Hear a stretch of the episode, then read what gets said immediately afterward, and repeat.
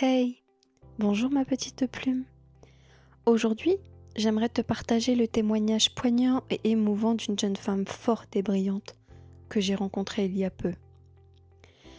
Durant cet épisode, j'aimerais avertir le public que nous allons aborder des sujets difficiles, notamment les violences conjugales, le suicide ou la dépression.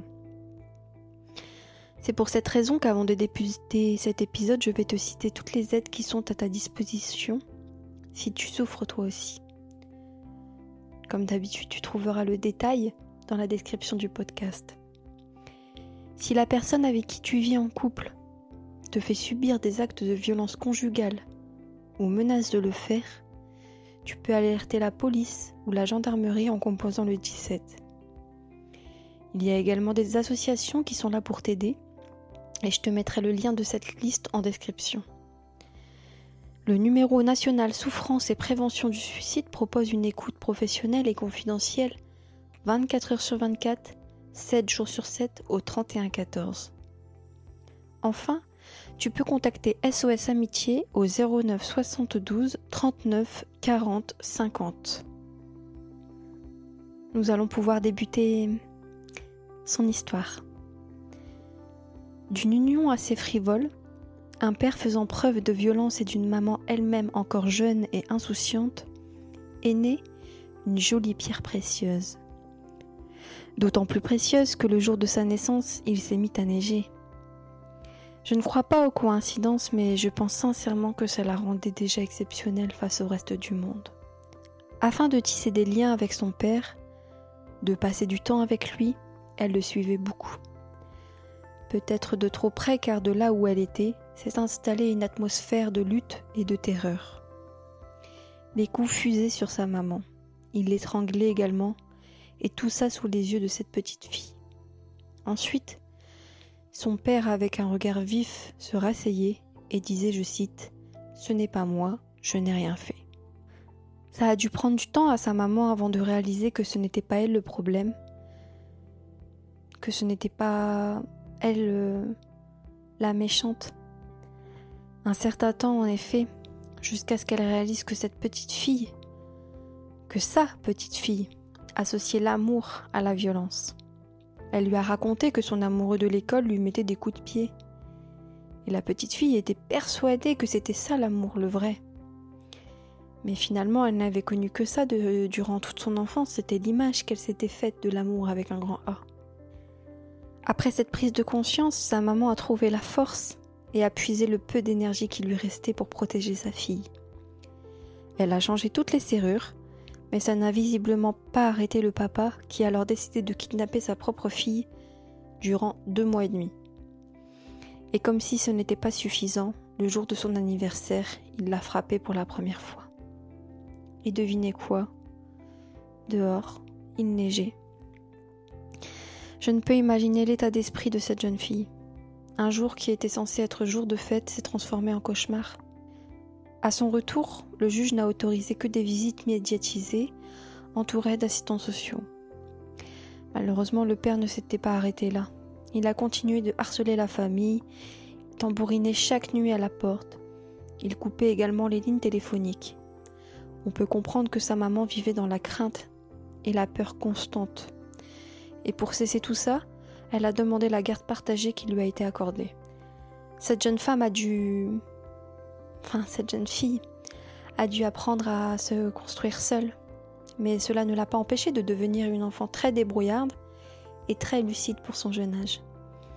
Elle n'avait que peu d'amis et se sentait en décalage avec les autres. Sa seule évasion de ce monde de brut était la lecture. Elle a réussi à se créer une bulle, sa propre bulle de sérénité par le biais de la lecture. Cela lui permettait de sortir de, son quotidien tout en y restant euh, finalement malgré elle. De ses 6 ans à ses 12 ans, cette jeune fille euh, grandit dans la violence physique, psychologique, psychique, dans le chantage au suicide et on lui demandait de taire ses émotions, de les refouler. Chaque parole coupante a laissé des cicatrices invisibles affectant profondément sa perception d'elle-même. La manipulation psychologique a été une arme silencieuse, mais dévastatrice. La, culpabilité vient vite s'installer dans ces moments-là. Elle voyait que les autres adultes étaient euh, dépassés par la situation, eux-mêmes souffraient, alors elle a décidé de ne plus faire de vagues afin de rassurer tout le monde. Aujourd'hui, cette jeune fille est devenue une jeune adulte de 27 ans, mais surtout une jeune maman formidable, une maman de deux enfants de 3 et 7 ans. Et comme elle me le dit si bien, c'est les meilleurs petits garçons de l'univers entier. Ces enfants sont devenus sa fierté, son combat et sa force de caractère. Et je pense que malgré son enfance difficile, elle est devenue forte et solide comme un roc. À ce jour, elle est entourée de piliers solides, de personnes saines d'esprit, qui l'aident à faire face à sa, dépression. Elle a encore besoin de solitude dans sa vie amoureuse afin de sortir du cycle des relations toxiques et malsaines qu'elle a connu depuis son enfance. Malheureusement, vient décembre 2022. La jeune maman a réalisé qu'elle était réellement en souffrance à la suite d'une tentative de suicide. Une maman qui a vécu avec la dépression pendant tellement longtemps que c'était devenu une habitude pour elle. Comme elle me l'a expliqué, la dépression s'est installée sournoisement tout au long de sa vie et que les liens malsains qu'elle a construits au travers de ses blessures l'ont poussée vers le bas avec le temps. Mais cela ne l'a pas empêchée de faire preuve de force et de courage une fois de plus. Elle a donc commencé une thérapie avec un psychologue et un super médecin traitant, qui l'ont diagnostiquée anxio-dépressive. Mais elle était désireuse de continuer à travailler malgré tout. Cependant, elle s'est vite rendue compte qu'allier les deux était compliqué, voire même incompatible. Pour se reconstruire pleinement, il lui fallait de l'énergie, du temps pour soi, il fallait qu'elle prenne du recul. Elle est donc en arrêt depuis février 2023 et reprendra ses études l'année prochaine. Bien qu'on puisse euh, croire que cette dépression est liée uniquement à son parcours d'enfance un peu chaotique, cela n'est pas le cas. Jeune femme solaire et positive, mais seule et en décalage avec le monde qui l'entoure.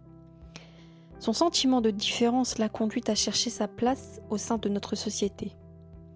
Elle ne se reconnaissait plus et faisait des choix un peu irrationnels, comme se tourner vers des relations d'emprise et toxiques, pour elle qui l'ont conduite à se conditionner et à être quelqu'un d'autre. Une personne différente qui ne ressentait plus ce mal en elle, c'était certainement un moyen d'autodéfense. Mais avec l'accumulation, elle s'est perdue dans sa souffrance, elle a commencé par le déni, puis la fuite.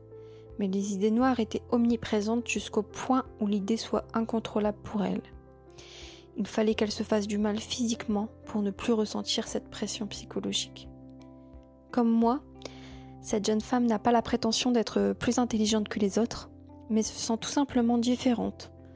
Comme elle le dit si bien, elle est, en... elle est câblée sur une autre fréquence. Et c'est exactement ça l'hypersensibilité finalement. Il est important d'ajouter que son fils a été diagnostiqué HPI, au potentiel intellectuel, et hypersensible. Il lui ressemble autant physiquement que mentalement. Je pense que je dois tout d'abord te féliciter, ma jolie, d'avoir réussi à prendre ta plume en main. Pour m'écrire, pour te livrer, et tu me l'as dit, ce n'était pas facile. Tu n'as tu ne t'es jamais livré de la sorte avant par écrit, je veux dire. Et voilà l'importance des mots. Écrire tes mots pour soigner tes mots. Dieu merci, tu as réussi à verbaliser ta souffrance, tu en parles beaucoup dans ta famille, au sein de ton entourage, et ce n'est pas un sujet tabou. Tu peux être fier de la personne que tu es, que tu es devenue, et tes différences font ta force, sache-le c'est quelque chose qu'on voudrait refouler car c'est un, sentiment qu'on ne comprend pas, qu'on ne contrôle pas, en ignorant du sujet, mais quand on apprend davantage sur l'hypersensibilité, on se rend vite compte que c'est un atout et une force de caractère. Le bonheur est comme la neige, il est doux, il est pur et il fond. Mais toi, mon petit flocon de neige, il ne faut pas fondre. Il faut être aussi dur que la glace. Je t'embrasse fort ma jolie plume et j'espère que ce podcast te fera prendre conscience que tu es une merveilleuse personne qui mérite beaucoup d'amour, de sérénité et de tendresse. Gros bisous.